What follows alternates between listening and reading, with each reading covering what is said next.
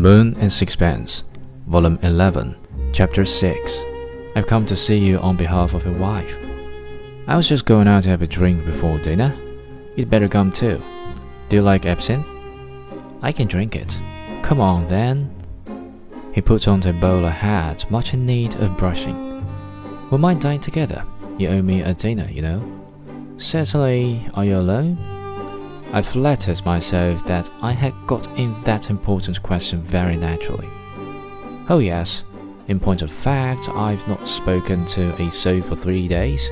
My French isn't exactly brilliant. I wondered as I preceded him downstairs what had happened to the little lady in the tea shop. Had they quarrelled already? Or was his infatuation past? It seemed hardly likely if, as appeared, he had been taking steps for a year to make his desperate plunge.